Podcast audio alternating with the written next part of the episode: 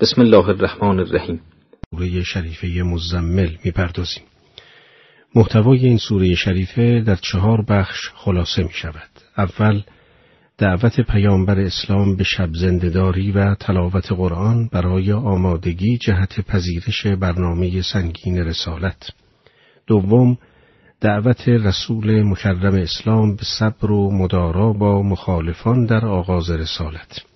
سوم بحثهایی در خصوص معاد و اشارهی به داستان حضرت موسی و فرعون. چهارم دعوت به تلاوت قرآن و خواندن نماز و پرداخت زکات و انفاق و استغفار. در نخستین آیه می‌خوانیم یا ایها المزمل ای به خود جام پیچیده از سیاق آیات این سوره و سوره مدثر استفاده می شود که پیامبر اسلام در آغاز رسالتش با استهزا و آزار مشرکان مواجه شد و به شدت غمگین شد و برای رفع اندوه جامعی به خود پیچید و به استراحت پرداخت. در این هنگام ندای آسمانی او را مخاطب ساخت. ای جام به خود پیچیده برخیز. این فرمان الهی آرامش خاطر را به رسول مکرم اسلام بازگرداند. در ادامه این فرمان پیامبر معمور شد که در مقابل آن سختی ها و مشکلات تلخ از نماز و صبر یاری جوید و بدین وسیله مقاومت کند.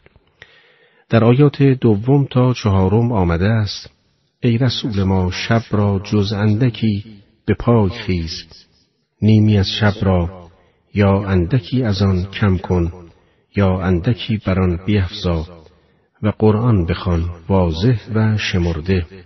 و رتل القرآن ترتیلا. آنچه در این آیه بر آن تکیه شده قرائت قرآن نیست بلکه ترتیل است. درباره ترتیل روایاتی از ائمه معصومین علیهم السلام نقل شده که هر کدام به یکی از ابعاد وسیع ترتیل اشاره می کند. در حدیثی از امام همام امیر مؤمنان علی علیه السلام در توضیح معنای ترتیل آمده است. قرآن را روشن و واضح بخوان نمانند اشعار سریع و پشت سر هم و نمانند دانه های شن آن را پراکنده کن بلکه قرآن را چنان بخوان که دلهای سنگین را با آن بکوبی و بیدار کنی و هرگز هدف شما این نباشد که حتما به آخر سوره برسید. در حدیثی از امام صادق علیه السلام آمده است وقتی از آیهی میگذری که در آن از بهشت یاد شده است از خدا بهشت را طلب کن و هنگامی که از آیهی میگذری که در آن نام دوزخ است از آن به خدا پناه بر در روایتی دیگر می‌خوانیم ترتیب این است که در آیات قرآن مکس کنی و آنها را با صدای خوب بخوانی. این روایات و روایات دیگری که در این زمینه نقل شده همگی گواه بر این حقیقت است که نباید آیات قرآن را همچون الفاظی خالی از محتوا و پیام تلاوت کرد بلکه باید به تمام اموری که تأثیر آن را در خواننده و شنونده عمیق می کند توجه داشت و فراموش نکرد که این پیام الهی است و هدف تحقق بخشیدن به محتوای آن است. در آیات پنجم و ششم می‌خوانیم انا سنلقی علیک قولا ثقیلا ان ناشعت اللیل هی اشد وطئا و اقوم قیلا ای رسول ما به زودی بر تو سخنی گرانسنگ فروخوانیم بیگمان شبانه به عبادت برخواستن گامی است استوارتر و کلامی درستتر عبادت در شب به ویژه در سهرگاهان و نزدیک طلوع فجر اثر فوقالعادهای در صفای روح تهذیب نفوس تربیت معنوی انسان پاکی قلب و بیداری دل تقویت ایمان و اراده تحکیم پایه های تقوا در دل و جان انسان دارد که حتی با یک مرتبه آزمایش انسان آثار آن را به روشنی در خود احساس می کند. به همین دلیل علاوه بر آیات قرآن در روایات اسلامی نیز تأکید فراوانی بر آن شده است. در روایتی از امام صادق علیه السلام می‌خوانیم سه چیز از عنایات مخصوص الهی است. عبادت شبانه و نماز شب افتار دادن به روزداران و ملاقات برادران مسلمان. در حدیث دیگری از آن امام همام آمده است نماز شب گناهان روز را از بین می‌برد. در آیات هفتم تا دهم آمده است ای رسول ما تو را هنگام روز تکاپویی است سخت و طولانی و نام پروردگار خود را یاد کن و یکسره دل از همه برگیر و به سوی او رو کن. پروردگار مشرق و مغرب معبودی جزو نیست. پس تو نیز او را کارساز خودگیر و بر آنچه منکران گویند صبر کن و از آنان به نیکویی دوری گزین. وقتی خداوند پروردگار و مالک و مدبر همه عالم است پس باید تنها او را عبادت کرد. و حال که در پهنه جهان هستی غیر از او حاکم و معبودی نیست پس باید بر او توکل کرد.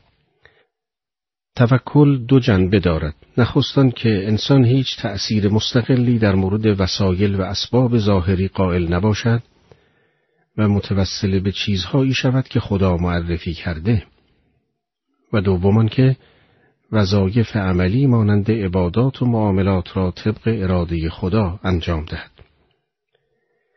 در انتهای آیه دهم خداوند پیامبر را توصیه به حجر جمیل می کند.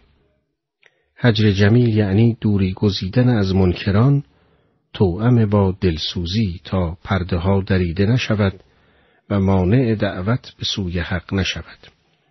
این شیوه برخورد یکی از روش های تربیتی مؤثر در مقاطع خاص است و به معنای بیاعتنایی و قطع برنامه های تربیتی نیست. در آیه یازدهم این سوره شریفه می‌خوانیم ای رسول ما مرا با آن دروغ انگاران ناز پرورده واگذار و لختی بدانها را به صبر جمیل دعوت کرده و منکران را تهدید می کند و به پیامبر گرامی اسلام میفرماید بین من و تکسیب کنندگان صاحب نعمت حائل مشو چون در مقابل آنها من ایستادم پس کیفر آنان را به خود من واگذار و کمی به آنان مهلت دهند و گناهشان سنگین شود. وقتی عمرشان تمام شد عمری که در مقابل زندگی اخروی زمانی اندک است به حساب و جزای آنها خواهم رسید. در آیات دوازدهم تا چهاردهم آمده است ما نزد خود دوزخی داریم و بندهایی گران و تا دردناک در آن روز که رستاخیز فرا رسد زمین و کوهها به لرزه درآیند و کوهها توده های ریگ روان شوند. این آیات در ادامه صبر و پایورزی رسول مکرم اسلام سرنوشت مشرکان را یادآور می شود و عذاب آنان را بر عهده خود می داند و میفرماید به این دلیل چه زبان کش است و این مجازات در مقابل آزادی بی قید و شرط و تنعمی است که در دنیا داشتند آن نعمتها که در دنیا داشتند در آخرت به نقمت مبدل می شود و غذاهای گوارا به غذایی گلوگیر تبدیل و رفاه آن مغروران به سوره مزمل آمده است. ما به سوی شما پیامبری فرستادیم تا بر شما گواه باشد. آنسان که به سوی فرعون نیز پیامبری فرستادیم اما فرعون از فرمان آن پیامبر سرپیچی کرد. ما نیز او را سخت و محکم فرو گرفت کرد. اما در این دعایه تکسیب کنندگان صاحب نعمت قوم پیامبر را هشدار می دهد که مواظب باشید سرنوشت موسا و فرعون دارد تکرار می شود و شما در آن موقعیت قرار گرفته اید. منظور از شاهد بودن پیامبر در آیه شریفه این است که پیامبر اعمال مردم را میبینمانی و تکذیب آن جناب است. در آیات هفدهم تا نوزدهم آمده است اگر کفر بورزید چگونه توانید خود را از روزی که کودکان را پیر نماید در امان دارید روزی که آسمان نیز از عظمت و حیبت آن می شکافد وعده خداوند پروردگار خود پیش گیرد. آنچه در آیات قبل آمد فقط جنبه تذکر داشت و انسان در انتخاب آن آزاد بود. اما کسی که هدایت می‌خواهد و طالب سعادت ابدی است باید راهی به سوی پروردگارش برگزیند و خدا همراه و هم بیرایت با انتخاب طی شود نه با اجبار و اکراه. در آیه بیستم آمده است پروردگار تو می‌داند که تو ای رسول ما به گروهی از همراهانت شبها نزدیک دو سوم از شب یا نیمی از آن و یا یک سوم شب را به پا میخیزی. برای عبادت کردن مقدار آن را به دقت اندازه گیری کنید لذا به شما التفات کرد و آن تکلیف را بر شما آسان ساخت. اکنون آنچه برای شما میسر است قرآن بخوانید خدا می‌داند که بعضی از شما بیمار خواهند شد و بعضی دیگر در پی و جمعی دیگر نیز در راه خدا پیکار خواهند کرد. بنابراین از قرآن هرچه میسر است بخوانید و نماز برپا دارید و زکات دهید و به خدا وام دهید وامی نیکو. هر خیر و خوبی که از پیش برای خیش فرستید آن را نزد خدا باز خواهید یافت. خداوند آمرزندهی مهربان است.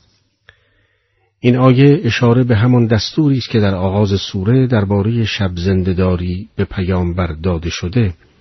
و تنها چیزی که در این آیه اضافه دارد این است که گروهی از مؤمنان نیز در این عبادت شبانه به مسابه یک حکم استحبابی پیامبر را همراه شرایط آغاز اسلام ایجاب می کرد که آنها با تلاوت قرآن که مشتمل بر انواع درسهای عقیدتی و عملی و اخلاقی است خود را بسازند و آماده تبلیغ اسلام و دفاع از آن گردند. نکته دیگر در این آیه شریفه این است که تلاش برای کسب روزی در کنار جهاد در راه خدا قرار گرفته است و این مطلب نشان می دهد که اسلام برای این موضوع هرگز استقلال و عظمت و سربلندی نخواهند یافت و اصولا جهاد اقتصادی بخشی از جهاد با دشمن است.